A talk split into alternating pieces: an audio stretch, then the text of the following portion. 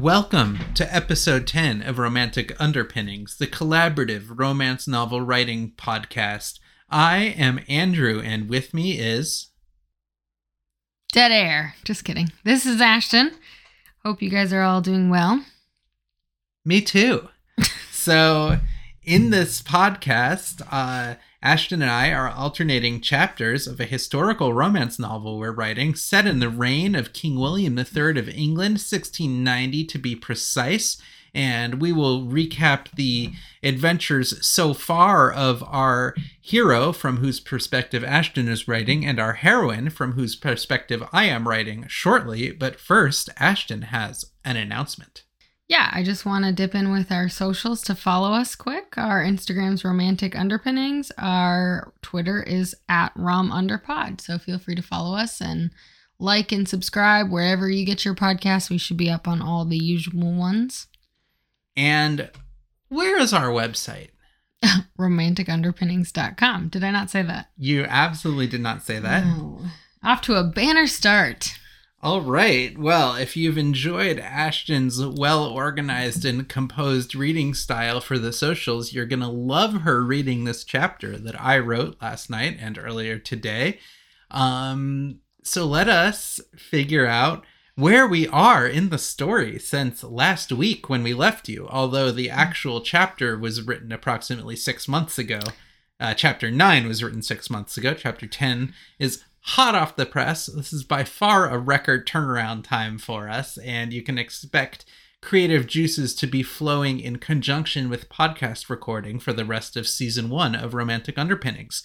Anyway, um, my heroine, Agatha Van Horn, is currently dressed up as a man, Peter de Hauck, in order to go along on a swashbuckling adventure full of intrigue and mystery led by Captain Anthony somebody, I think Thatcher. Well, yeah, it was funny. I listened to the last one where we like somehow decided on Thatcher in between, but episode one, if our dear listeners will remember, it was some ridiculous thing like Schworn.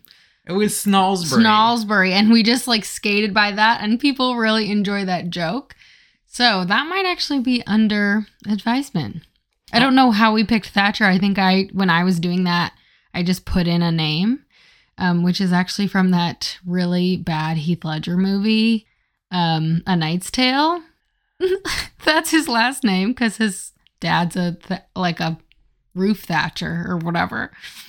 Ashton, your naming decision has been weighed and found mm, wanted. Oh my god! Oh my god! I can also watch bad Heath Ledger movies. Uh, I mean, Heath Ledger was not the problem in that movie, if you ask me, but the rest of it was pretty atrocious. That's fair. Anyway, Anthony Snalsbury Thatcher, it's, you know, he was a early pioneer of the hyphenate Fuck. name, um, is currently a sort of up and coming young sailor slash semi pirate whose uh, mentor has passed away a few weeks prior to the events of this novel. And in order to get on his feet as an independent seaman, he is going to. Seaman. I'm innocent. You were so pleased with that joke, you could barely say the word. That was not a joke. Cracking a smile. No, not at all. Mm. Um, my lips were uh, such a straight line that you could do geometry with them. Anyway, he's trying to set himself up as an independent gentleman seaman, uh, and um, in order to do this, he's taking a very risky commission from the king to go on a mysterious mission to France, a country with whom England is currently at war. And um, so far, Agatha, who has her own reasons for coming along, she is trying to forge an independent path away from the court and her murky upbringing in the Dutch colonies. Um, is along for the ride, pretending to be a man and trying to figure out where she fits into this scheme and where she fits into Anthony's life. Because despite her being dressed as a man and Anthony, we think probably being heterosexual, um, there is a kind of connection between them that has been brewing since this is, after all, a romance novel. I believe I have set the stage not only adequately, but impeccably, which means Ashton is now going to read my chapter for the very first time. And I should also mention that the chapter itself is a rough draft. I have not read it through from cover to cover. I have not even gone back as much as a paragraph to re edit anything. So this is very fresh, and you are going to enjoy what has plopped out of my brain. Let's explore language, romance, and resilience. And welcome to Romantic Underpinnings.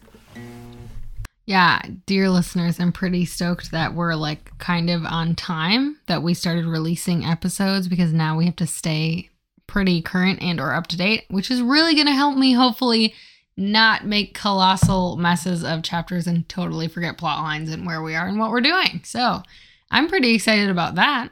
Um, but, however, I will commence reading chapter 10 from the point of view of Agatha Van Horn. Van Horn. Damn. See, I can't even remember the actual names we've agreed on. Okay. the French coast loomed on the horizon.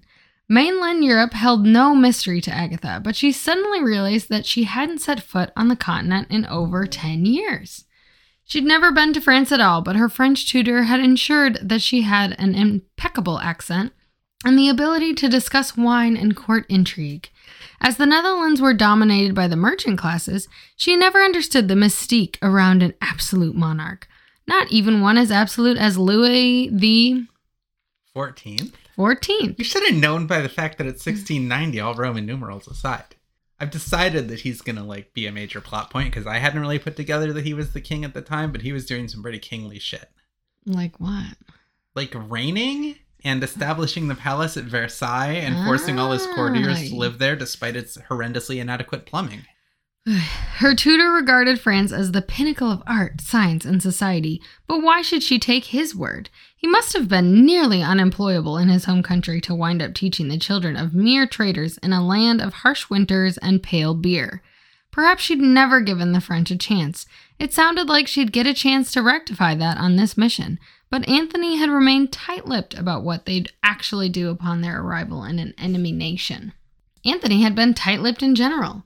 He and Agatha hadn't spoken much in the days since the storm, but they seemed to spend a lot of time looking at each other. She'd dutifully bring meals to his cabin when he wasn't dining among the crew.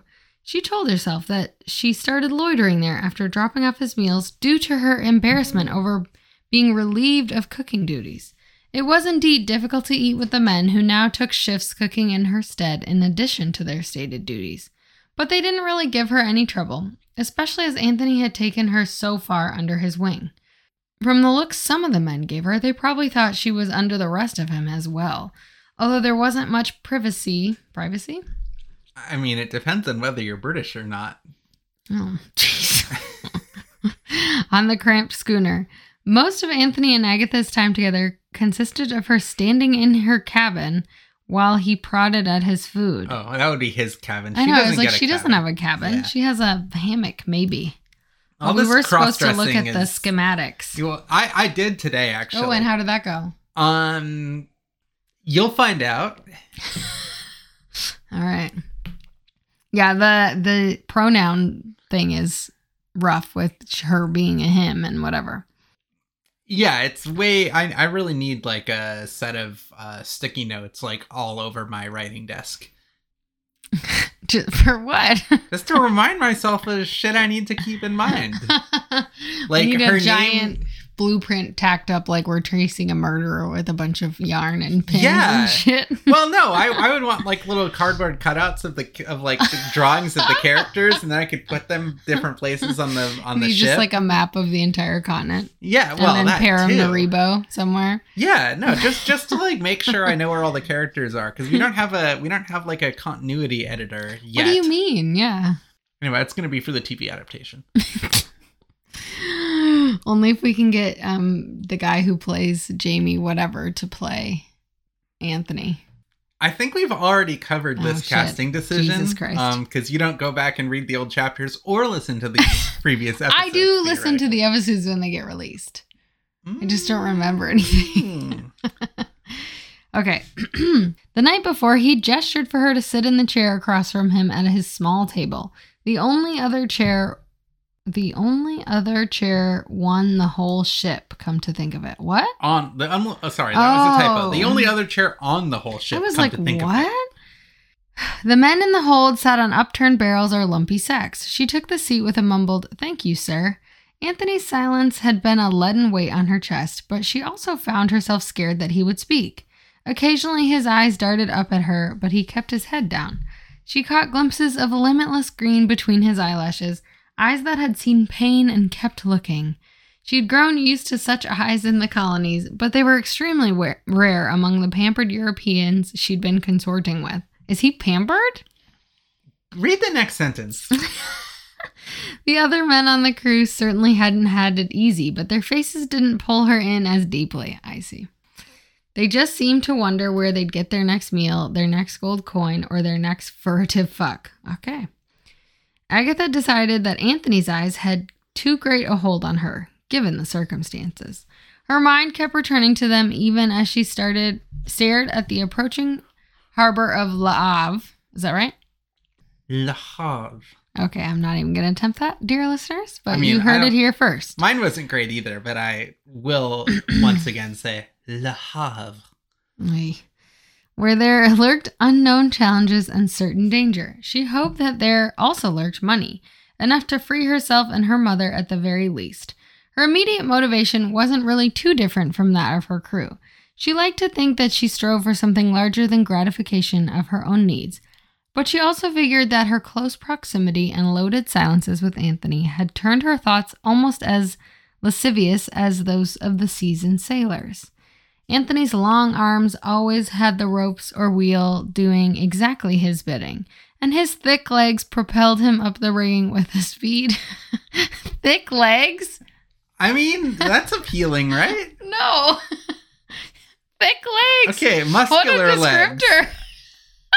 I mean, they're not like spindly little crane legs. Muscular would have worked better, I think, but thick legs? With muscle, yeah, like he's strong and has thickly built legs. I've watched baseball with enough people who are into men to know that like thick legs are appealing. Yeah, but like, I mean, listen, I don't want to step on people's kinks or whatever they're into, but like, just thick legs, maybe not like Yeah, yeah, because that might make them seem sort of like they're just like lumpy, like or, or, something. like thick all the way down, which is like a weird oh, so you need a taper like thick leg. Yeah, you could have like an ankle. Oh, or whatever. Come on, he's still hot even with cankles. I mean, I'm not saying that that's not possible. I'm just saying what a word to describe his Okay, legs. I meant muscular legs. Bulky? Oh, that's Mighty? worse. These are all the words you use to describe my legs, and I think you know how I feel about all of them. Just to say, not flattered. I mean, as you can see, I'm writing a character very attracted to someone who talks like this. Anyway, continue. okay. and his thick legs propelled him up the rigging with a speed and lightness that belied his solid build.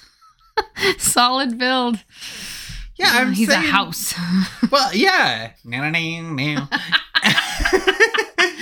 Oh no. Yeah, because like I think we know that he's like you know like a muscular guy. Yeah, and he's not carrying around a lot but of uh, excess. some yeah, but some muscular guys are like more lumbering. But he is lithe and spider-like So, like, and agile, none, none of those words made it into your description.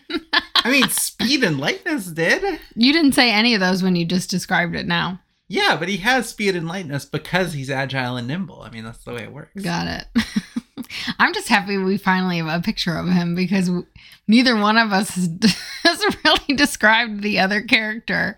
And we're like 10 chapters in. Yep, legs like cocktail weenies under a microscope.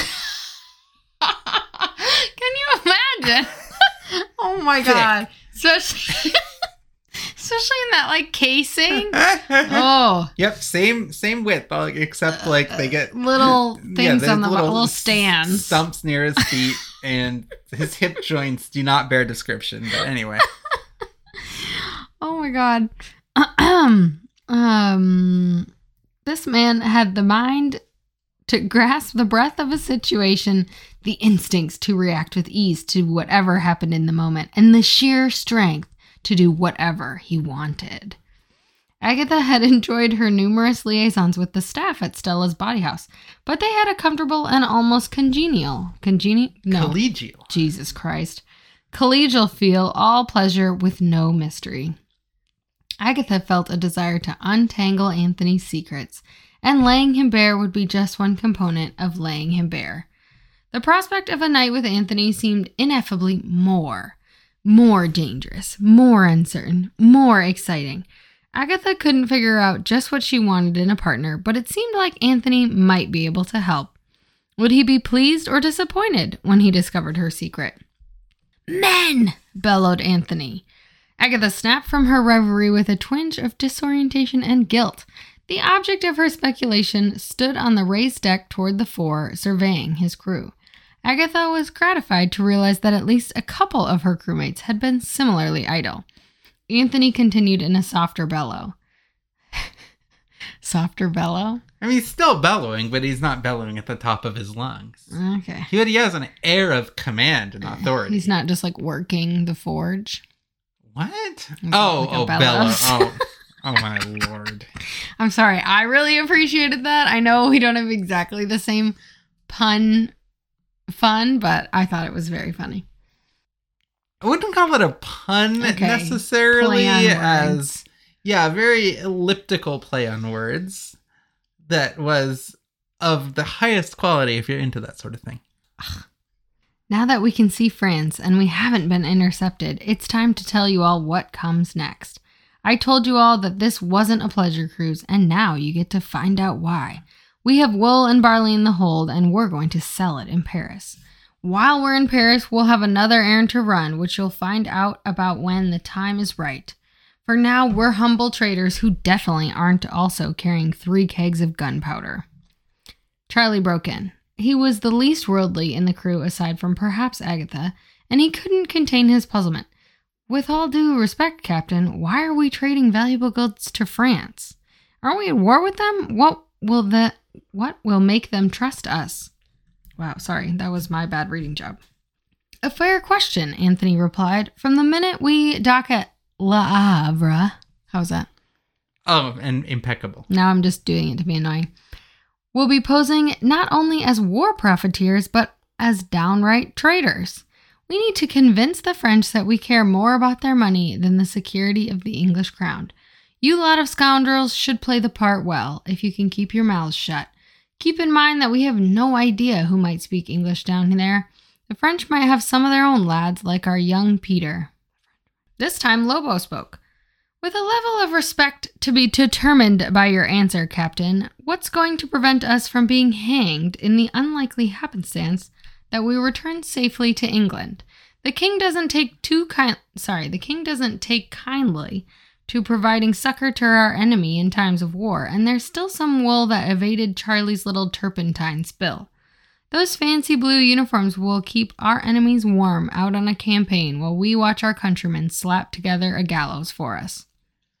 Wow, that was quite the sentence, honey. Yeah, he's uh Descriptive. yes. Anthony's face grew stormy. I'll deal with the king, Lobo. Any Englishman who captures us should have received notice that we're to be conveyed directly to King William or Queen Mary if he's out of the country. We just need to give them the password. Password, really? Yeah. Wouldn't it be like code word? Maybe. I mean, I don't know if password or code word would have Yeah, what would they have necessarily said? Like, shibboleth, maybe? Shibboleth is a great word. I've never even heard of that, so that's probably right. Yeah, I mean, I didn't really like do too much research on English language usage. I'm pretty sure that like phrases like with all due respect, etc. are um Mm, later. yeah, i- incredibly later than that, but whatever, not to mention with a level of respect to be determined by your answer, etc., etc., etc. Yeah, because these probably wouldn't be super well educated men, right? Like, Well, Lobo sort of is. Or Lobo, Lobo, has yeah. Lobo moves in fair. a variety of circles as he is some kind of like gentleman or not so gentleman thief type character, I Mhm. believe, uh, for those who do not remember. But um either way, these essentially just these people all just like talk like hyper articulate people from approximately the 1990s. And I'm fine with that for now. We'll fix it in post. I just think password sounds so juvenile, like no girls allowed. What's the password type of thing. So that's why I called it out. Yeah, well, there theoretically weren't girls allowed on this mission, and look how That's that turned true. out. Lobo grinned. So what's this password? I'd hate for someone in the crew to get separated and not be able to inform the crown that we're on the right side. That's enough, Lobo, Anthony said. I may not be as devious as you, but I'm not stupid enough to give you all a ticket home before we complete our mission. We're nearing the harbor. You've all served on merchant ships, so get ready to submit to inspection before we continue down the scene. Sen? Sen. Sen. My bad. You'll have to go ashore and drink in order to avoid suspicion, but don't get out of control. And please don't let anything slip to the French ladies. No matter whether the tales of their inventiveness are what? No matter whether the tales of their inventiveness are well founded. What? I'm saying that the Like you can fuck them but don't talk to them? well, don't talk to them about anything important, but also don't be too blown away by all their like secret French lovemaking techniques Got it. because the French are, you know, famous for their secret No lovemaking techniques. Oh, wow, that's a weird sentence then. Yeah, well, he was speaking extemporaneously. You can't expect him to have perfect or even good syntax. Mm. Okay. Now tack to starboard. It's time to dock. Did you look that up? No, I I made up tack to starboard off the top of my head. Really? I mean, I know that tacking is a thing. Really? I don't think it's a legit thing in this. Well, I don't know, I guess. I mean, it's something you do in a sailboat, and I'm pretty sure they don't have like an not on a outboard motor.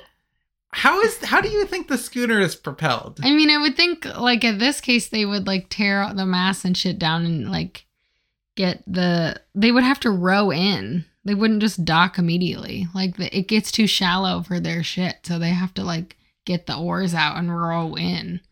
I think that the right kind of harbor, the big ships could pull up and dock. That's well, how they're not even shit. in necessarily a big ship.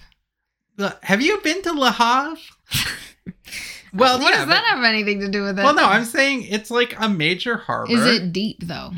It doesn't matter how big the actual true. harbor is. It just matters how deep it is. True, but this is a small-ish schooner after all. Mhm. And for the purposes of our narrative, they have to like, you know, park their boat there and talk to the French customs people so that they can continue going on down the river. Okay, fine. I still think they would row the rest of the way in so that they I don't have think you row a over the. schooner. You row everything. You row those big ships too, especially when there's like a dead wind and stuff. You have to be able to manually move your boat. Yes, you do.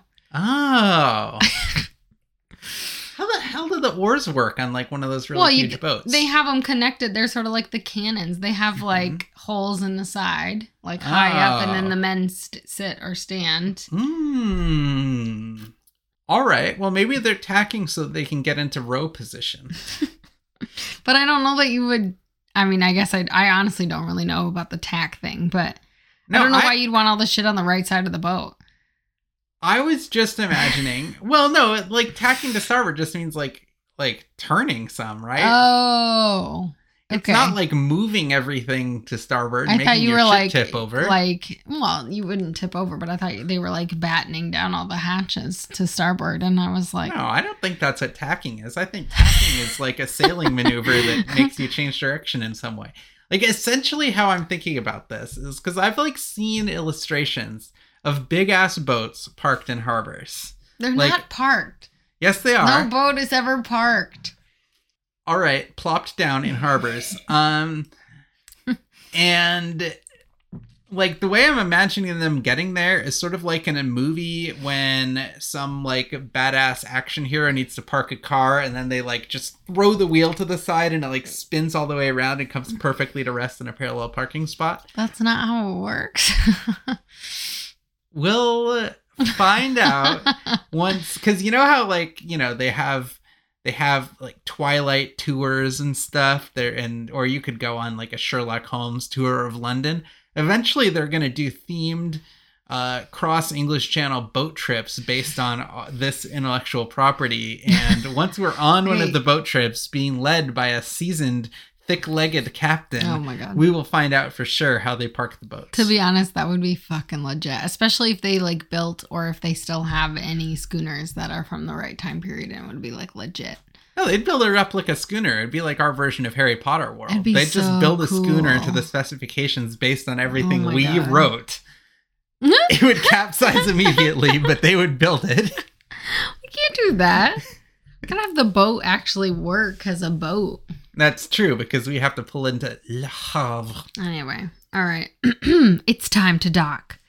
Dipper evalu- evaluated the breakwater through his spyglass and gave some terse instructions to the crew. Church towers grew more detailed behind the rough wooden cranes at the port. One port looked and worked much like another, but Agatha wondered how the French would respond to an enemy ship sailing in with such nonchalance. The crew didn't trust her with many of the intricate tasks involved in docking, so she took the opportunity to join Anthony, who had continued nursing his glower on the forecastle. Forecastle. Boom. Yeah, but like, I'm surprised you put docking in there, not parking. you know, I might just colloquially refer to, you know, stopping a boat and tying it to a piece of wood that's attached to the shore as parking. Mm. But in my capacity as a novelist, Oh, I have to be fairly formal. Sort of like if I were writing a like tr- a strategy guide for chess, I would actually refer to the horsies as rooks. But in day to day conversation, they're obviously still horsies. Anyway, what are the pawns? Uh, just little dudes. Sir, if I may ask a question. You too, said Anthony. I guess you're not different from the other men after all. LOL. You'd be surprised, sir. That's her version of LOL. Agatha closed her eyes, took a deep breath, and started again. I mean, sir, I'm sure you have everything in hand, but I can't help but wonder what we'll tell the French authorities.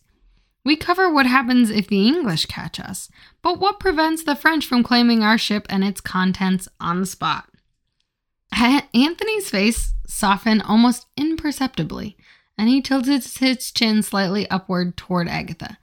It's you, Peter. I figured we'd have to muddle through with hand gestures and hope to avoid being used as bayonet practice, but now I have another use for that impeccable tongue of yours. Oh my god, honey. I have nothing to say. Keep reading. Sir? Agatha asked. She briefly wondered whether Anthony was telepathic. You're French, lad. You speak it like you were born with a silver spoon in your mouth and a wine glass up your arse. Oh, it says wine bottle, actually. Sorry.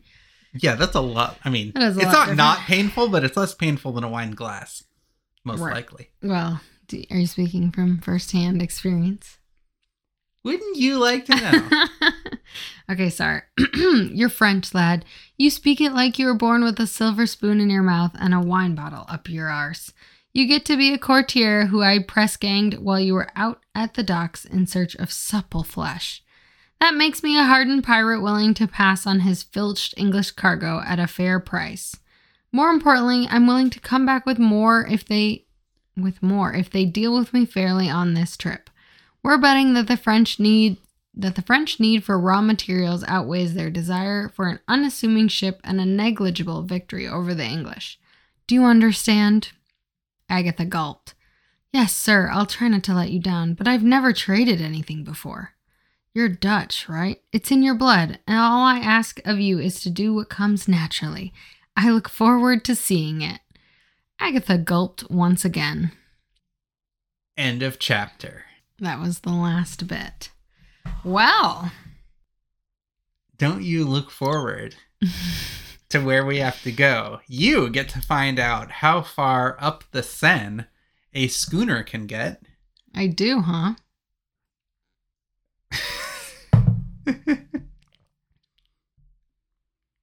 Sorry, I got very distracted by you drinking my wine. that was a really long pause. I was like, what's the big deal? Mine's gone. Well, yeah, no, I was like trying to think of the next thing to say uh, about, you know, schooners and stuff, but I just um, was too distracted by just the sheer amount of debonairitude that you were able to bring to stealing someone else's alcoholic beverage. I'm just that irresistible, dear listeners. It's true. You should have seen the debonairosity of it all. That's not a word. Yes. So, do you have any thoughts, previews as to where this might go, where you might take things, any teasing you can do for our devoted listeners? Um, in the biz, we call it edging.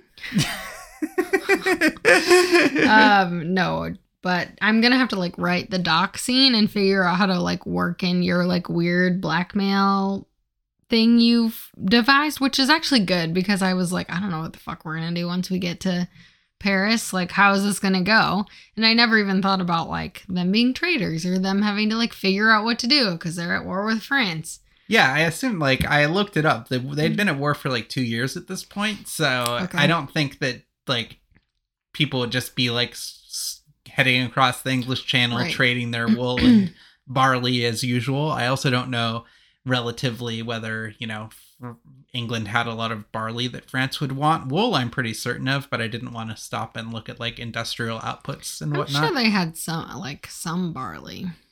I just figured that the general England and Ireland type zone is full of barley and France could want some. And I did try with, you know, my usual just incredibly deft touch with exposition. I tried to sort of set some parameters around how this actual mission would work. I mean, we'll know more about this sort of heist plot line later, Oh geez. but they at least needed a cover story to Oh, get yeah. this far. I mean, that was good. I don't know like what I would have said, so that's fine. All right. Well, you now know. You now get to have Agatha negotiating with French people. I sort of think she's going to get in some trouble on the docks. Oh, They're gonna- definitely. They're going to be on a river, and you know it's it's unfortunate because I really want like on their way back from Paris they should inner tube down the river. Oh my god, that would be so disgusting. I think the Seine in 1690 was nasty as hell. I mean, not at once you got a few miles. Weren't they just Paris, like I bet. using it as like cow pasture dumpage though? Oh, Like in northern oh, France. I mean, I guess I don't know exactly like where it starts and where it goes, but it seems like it would be gross. Well, yeah, I don't know where it starts. It starts like it goes like way past Paris, and who even cares? But um, I'm just saying, like, I think there were a lot of like farms along the way because it's not like they had built up amazing aquifers or whatever. I mean, I'm sure they had some, but like, it's like a main method of waste. yeah, that's a good point. I mean, the Romans had amazing aquifers, Right. but that was more southern France anyway, and I don't know if they were still in operation in 1690. Right. Anyway, the point is, Louis the Fourteenth is gonna love their fucking barley so much, and it's gonna give them a chance to do this crown switcheroo plot line that we haven't quite fre- fleshed out yet. so stay tuned. I know you're all on the edge of your seats. I know I am. because I can't personally wait to tune in next week for chapter 11 of Romantic Underpinnings. Thank you for listening and good night. Bye.